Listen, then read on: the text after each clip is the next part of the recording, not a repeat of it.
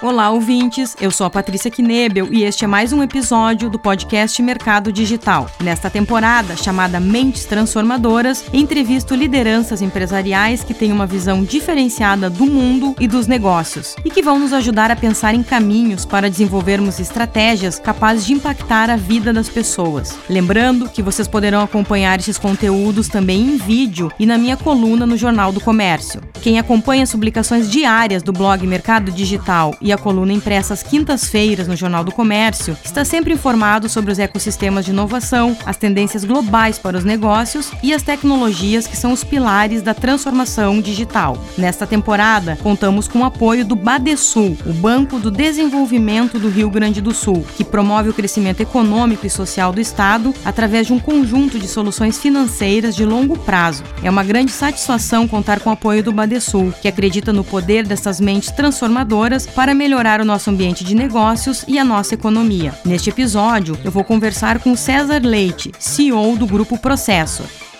César, quais são os desafios da inovação para que a gente possa transformar definitivamente as pessoas, as cidades e as nossas empresas? A minha grande questão hoje é que nós estamos falando muito de inovação, mas inovação para quê, para quem, de que jeito, em que formato, né? Como ela realmente agrega. Inovação por inovação é, tecnologia por tecnologia. O que é importante é que a inovação gere efetivamente valor para as pessoas e que elas consigam ter uma vida melhor, possam ter uma qualidade de vida mais adequada, possam sentir os benefícios disso. Se a gente olha sobre o aspecto da tecnologia, a tecnologia está gerando produtividade. Inovação hoje tem muito a ver com produtividade e com resolver questões que ainda, ainda não estão de uma forma ou de outra estabelecidas. Mas se a gente olha sob o ponto de vista da construção de um mundo melhor, a inovação tem muito a ver hoje com aumentar o tempo de vida, aumentar a qualidade da vida, a quali aumentar a percepção de bem-estar e ao mesmo tempo viabilizar soluções para coisas que até então, de uma forma ou de outra, não estão devidamente resolvidas. A inovação é um caminho hoje de construção, é um caminho de desenvolvimento, é um caminho de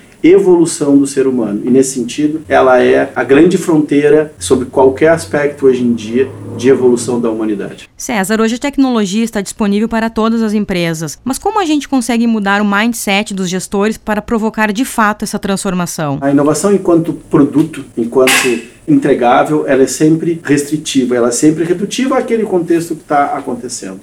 Um dos grandes benefícios que nós tivemos nos últimos tempos é que a exponencialidade, a abundância, a disponibilidade de recursos de um outro formato fez com que isso tivesse disponível para um número muito mais amplo de pessoas. Quer dizer, hoje, da classe mais alta até a classe mais baixa, tu tem acesso a um conjunto de coisas que tu jamais teve. Streaming de vídeo, aplicativos de transporte, isso está muito disseminado e os benefícios estão aparecendo sobre todos os aspectos. A tendência dessa coisa é que ela seja cada vez mais efetiva. Como é que a gente nota os benefícios disso? Disso. A vida está mais longa, os problemas são resolvidos mais rapidamente, as soluções de transporte são melhores, o custo genericamente de tudo vem caindo ao longo do tempo, os ciclos de inovação são cada vez mais efetivos e mais rápidos. Qual é a complicação disso tudo? É que as pessoas estão cada vez mais dependentes da tecnologia, consequentemente, cada vez menos autônomas em relação ao ambiente circundante. O que, que significa isso na prática? Significa que as pessoas estão cada vez mais sendo conduzidas e cada vez menos conduzindo. Então, elas vão no caminho que o aplicativo determina, elas veem as sugestões de filmes que são endereçados para elas,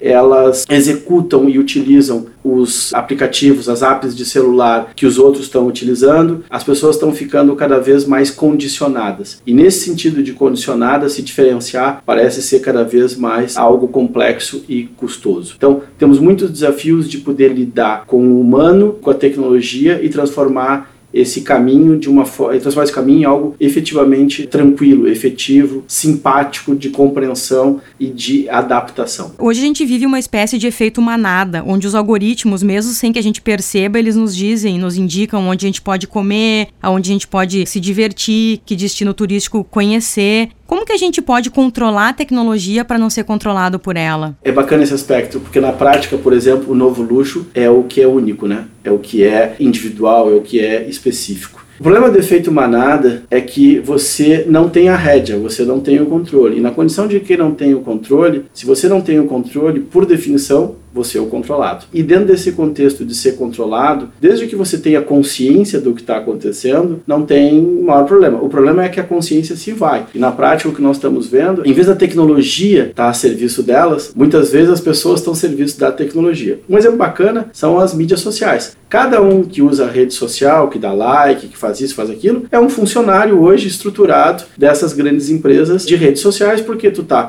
trazendo pessoas para dentro, tu está conectando pessoas, tu está usando, você não é pago por isso, mas você trabalha às vezes 5, 6 horas por dia em cima das redes sociais para gerar inovação, leads e negócios para companhias que estão lhe utilizando. Então, as pessoas não pensam nisso, né? As pessoas pensam muito assim do tipo, estou me aproveitando disso, mas na prática você está sendo aproveitado. E esse é um desafio novo, quer dizer, como lidar com isso, como se conectar, como efetivamente fazer só o que você precisa e seguir o barco e não ficar, digamos assim, escravo daquele contexto. Pegando esse gancho de que a gente hoje em dia muitas vezes é escravo da tecnologia, você acredita que as pessoas que estão desenvolvendo as tecnologias deveriam estar sendo um pouco mais preparadas, até mesmo para evitar esse processo que leve uma dependência no futuro? O mundo é sistêmico e de uma forma ou de outra a gente está sempre dentro de algum sistema e as coisas estão por ali colocadas. É, dificilmente quem está desenvolvendo tecnologia está pensando do tipo vou escravizar alguém ou vou fazer não, eu vou tomar controle do que está acontecendo. Mas por outro lado, os mecanismos são cada vez mais assim. Pensa o seguinte: se você está eh, com o celular durante as 24 horas do dia, é possível saber onde você está, o que você comprou, o que você fez, com quem você falou, eh, os likes que você deu. Quer dizer, a sua vida ela é agora mais controlável, ela é mais previsível. E às vezes a tecnologia gera informações sobre a gente que nós mesmos não percebemos, mas que as praticamos no dia a dia. Quer dizer, a análise, a compilação do nosso dia, ele pode ter um viés da nossa percepção, mas quando tu vai olhar pela tecnologia foi outra coisa. O restaurante que eu mais gosto é um, mas o restaurante que eu mais vou é outro. Você nem se dá conta que isso está acontecendo. O que eu diria é que o desenvolvimento tecnológico hoje em dia ele tem muito um viés de gerar soluções, novidades e de uma forma ou de outra estar à frente de um concorrente. Então a questão do humano ele está sendo relativizado em troca de gerar esse contexto de soluções. Eu tenho certeza que a partir de um certo ponto esse equilíbrio vai começar a acontecer. Porque também sobre o uso da tecnologia você acaba tendo um mindset rígido. E nós precisamos hoje, para enfrentar esse conjunto de transformações e novidades que aparecem no dia a dia, um mindset muito mais dinâmico, muito mais plural, uma capacidade muito mais ampla de dialogar com uma série de questões e gerar sobre isso benefícios para a nossa vida. Um raciocínio fácil de fazer sobre isso é: o que, que eu estou ganhando com isso? Qual é o meu benefício? Onde é que isso está gerando ganho para mim? E eu vejo várias pessoas se repensando em relação a algumas coisas, não só trocando a sua angulação sobre esse contexto, quando trocando também o seu tempo. Quer dizer, a tecnologia, a inovação é útil se ela me agrega, né?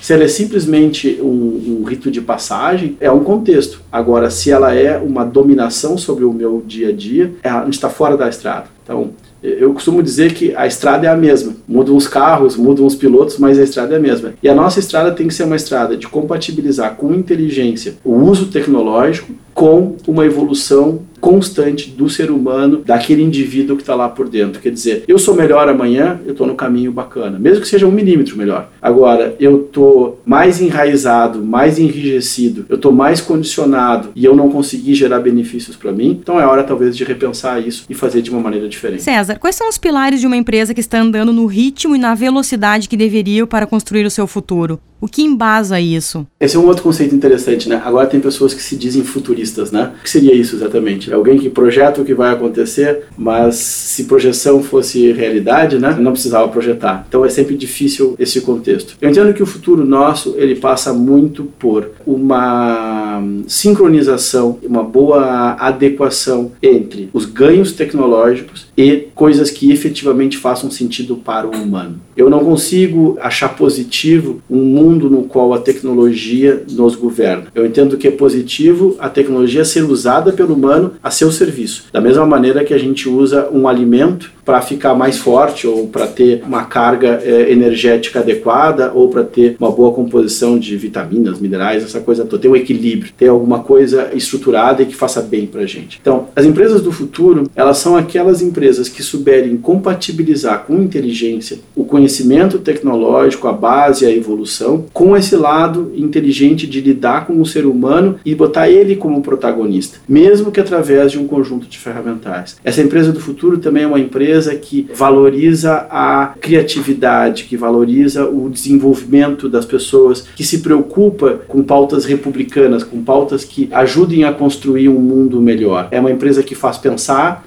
e é uma empresa que pensa, é uma empresa que colabora onde ela está inserida e ao mesmo tempo compartilha conhecimento que ganha com essa relação, mas ao mesmo tempo gera benefícios para as comunidades ou para os contextos que está inserido. A empresa do futuro ela é potencialmente mais disponível e ela é potencialmente muito mais flexível para lidar com as múltiplas possibilidades que estão ou que estarão sendo colocadas. Não existe certo ou errado em relação aos caminhos tecnológicos, mas existem caminhos que, digamos assim, têm equilíbrio, existem caminhos que podem ser na sequência um bater numa parede. Mais do que tudo, hoje, a evolução que nós estamos vivendo, ela precisa que a gente pense mais, ela precisa que a gente reflita. Mais do que nunca, nós temos que construir por sobre os ombros de gigantes, como diria Stephen Hawking. Nós precisamos entender aonde nós estamos e entender aonde nós queremos chegar. Muitas empresas, muitas pessoas partem, mas não têm uma proposta de valor definida, não tem um propósito, não tem uma causa. E isso hoje é tão ou mais importante do que a própria jornada. A jornada é um meio. O Smith diz numa das suas boas músicas que a vida não é um destino, né? A vida é uma jornada. E eu entendo entendo que as boas empresas são aquelas que entenderem esse contexto, que não ficarem, digamos assim, rígidas numa certa entrega, mas que conseguirem permanentemente se adaptar e se organizar para um mundo mutante, para um mundo cada vez mais complexo, um mundo cada vez com menos fronteiras, um mundo cada vez mais conectado e um mundo no qual o indivíduo vai ter que se esforçar bastante, vai ter que ser muito bom para poder aparecer, porque senão ele está no meio do todo e ele é mais um. E as nossas instituições de ensino estão conseguindo formar pessoas para atuarem nessas empresas? Uma coisa legal da psicologia é que assim, né, se você não consegue se compreender, como é que você vai compreender o outro? Eu diria que a gente está muito mais vivendo uma fase no qual também os professores, também os mestres estão precisando se olhar para dentro, fazer uma jornada interior e se repensar e para partir daí ir à frente do qualquer outra coisa. O conhecimento ele não é mais dentro de uma caixa, né? Ele é amplo, ele é plural, ele precisa ser compartilhado, ele precisa precisa ser transacionado, ele precisa ser de uma série de formas, precisa ter muita interação, precisa ter muitas possibilidades. E o que eu vejo é que nossas instituições de ensino ainda têm, em sua maioria, um mindset rígido, um mindset de currículo, um mindset de carga horária, um mindset de educação presencial ou mesmo a remota, mesmo o EAD, ainda dentro de esquemas tradicionais. E são sobre coisas que são basilares, obviamente, faz todo sentido, né? A matemática é matemática, tem todo um ciclo de aprendizado sobre isso, mas as conexões, elas têm que ser muito mais bem percebidas. E, essas conexões, essas interações, essa miríade de possibilidades que existem, ela está cada vez mais complexa de ser capturada e ser ensinada consequentemente está mais difícil. Eu diria que o aluno, mais do que nunca hoje, está por conta própria. E aí, quando ele tem a inteligência de estabelecer uma boa dialética com aqueles outros mestres, aqueles professores que estão disponíveis para viver a mesma jornada, a gente tem aqui o melhor ponto de ganho. Mas isso não é tão simples. Outra questão é de que você precisa aprender muito ao longo da sua vida. Você não pode mais agora imaginar que você fez uma passagem, um curso, uma formação, uma graduação e entender que isso é final. Como a vida é cada vez mais longa, a necessidade de readaptação é constante. Então, uma premissa básica é que tanto professores quanto alunos precisam estar permanentemente se reorganizando. E não é só reciclando, não é só saber mais sobre aquele conteúdo, é saber mais de outras coisas e, se for o caso, inclusive, pivotar completamente a sua linha de trabalho para poder se permitir o novo. Se permitir o novo é uma das coisas mais difíceis hoje em dia. Existe um livro do Kotler e do Will chamado Roubando o Fogo, que diz que na prática 87% das pessoas nunca mudam. Mesmo quando colocadas em frente à possibilidade, por exemplo, de morte. Olha, se você não mudar certos hábitos, as pessoas não mudam. Então as pessoas preferem, em linhas gerais, sucumbir, mas continuar sendo elas mesmas. E isto é uma das dificuldades que se enfrenta hoje em dia. O livre-arbítrio é uma coisa complexa e talvez a gente esteja indo um pouco longe abordando esse aspecto aqui, mas se você acredita somente que a sua visão de mundo é a visão efetiva, você acaba ficando escravo de quem você é. E se você não se permite viver um pouco as incertezas, né, você vive só das certezas, o seu futuro amanhã, ele nada mais é do que uma extrapolação linear de hoje. Então, o seu amanhã não é efetivamente um novo eu. Ele é um pouquinho do que você já é hoje. E nessa, nessa percepção, nessa possibilidade que eu estou criando aqui, é pouco provável que esse ser humano consiga ser campeão nesse mundo extremamente complexo e desafiador que a gente vive, que inova a cada dia. Esse é um dos motivos pelos quais nós temos menos lideranças, esse é um motivo pelo qual existem tantas questões não bem resolvidas no mundo, esse é um dos motivos pelos quais todos lutam por tudo, mas ninguém sabe muito bem por que, que entrou na guerra e por que está lutando. As pessoas são muito reflexo de um todo estabelecido, mas elas não entendem a origem, o episteme daquele contexto que está acontecendo.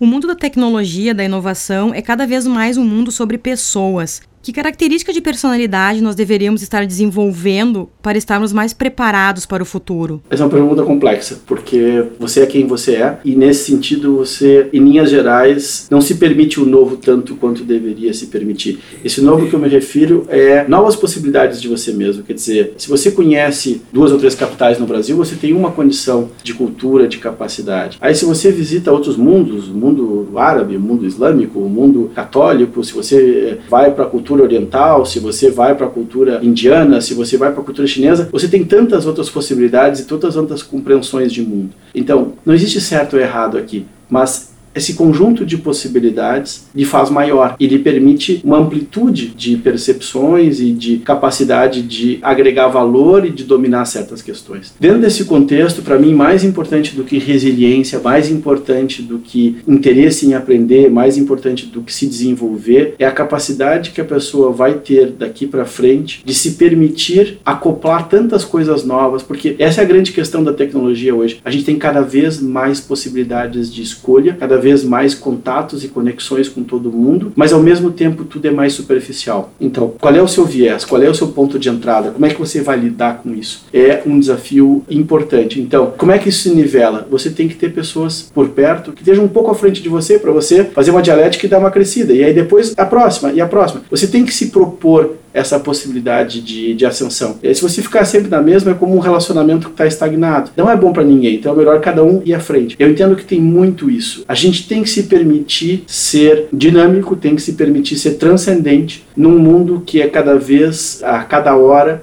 diferente do que era antes. Só que isso é um mindset. E esse mindset precisa, portanto, ser dinâmico para você ter capacidade, para você ter possibilidade de entender essa curva nova. Quantas pessoas se sentem hoje fora da estrada? É uma quantidade impressionante. Colocando em perspectiva, a depressão é a nova grande doença do mundo. E essa depressão ela vem muito pela incapacidade de se adaptar, pela incapacidade de lidar com esse contexto. Um exemplo interessante é, olha a dificuldade que algumas pessoas têm de usar certas tecnologias. E isso é um exemplo muito simples. Agora, quando a gente coloca isso em uma perspectiva mais ampla, esse negócio é gigante. Consequentemente, tem muito o que se fazer, tem muito o que se aprender e nós todos teremos que, digamos assim, ter uma certa humildade para poder fazer esse jogo de uma maneira vencedora. César, o que, que te move? Eu diria que antes de qualquer coisa eu sou um idealista. O que me move é a paixão por fazer, a paixão por acontecer, a paixão por ver o resultado, a paixão por entender que eu posso dar uma contribuição. Tem muitas pessoas que se movem por questões familiares ou por questões relacionais ou por questões econômicas, questões monetárias. Eu me movo muito muito por como é que a gente vai fazer amanhã um mundo melhor que hoje. Claro, dentro desse caminho, a liberdade econômica é fundamental, porque você consegue fazer mais coisas se você tem a disponibilidade, se você tem a liberdade de movimentação. Esse para mim sempre foi o sentido do dinheiro. Dinheiro é um instrumento de liberdade, é uma materialização de que aquilo que você faz está sendo bem feito, está sendo reconhecido e está sendo valorizado. Mas no final do dia, esse dinheiro, esse income, ele tem que ser muito vinculado a mais capacidade de movimentação para poder fazer mais coisas bacanas, para poder engajar mais pessoas, para poder dar próximos passos. Então, quando eu olho assim minha movimentação,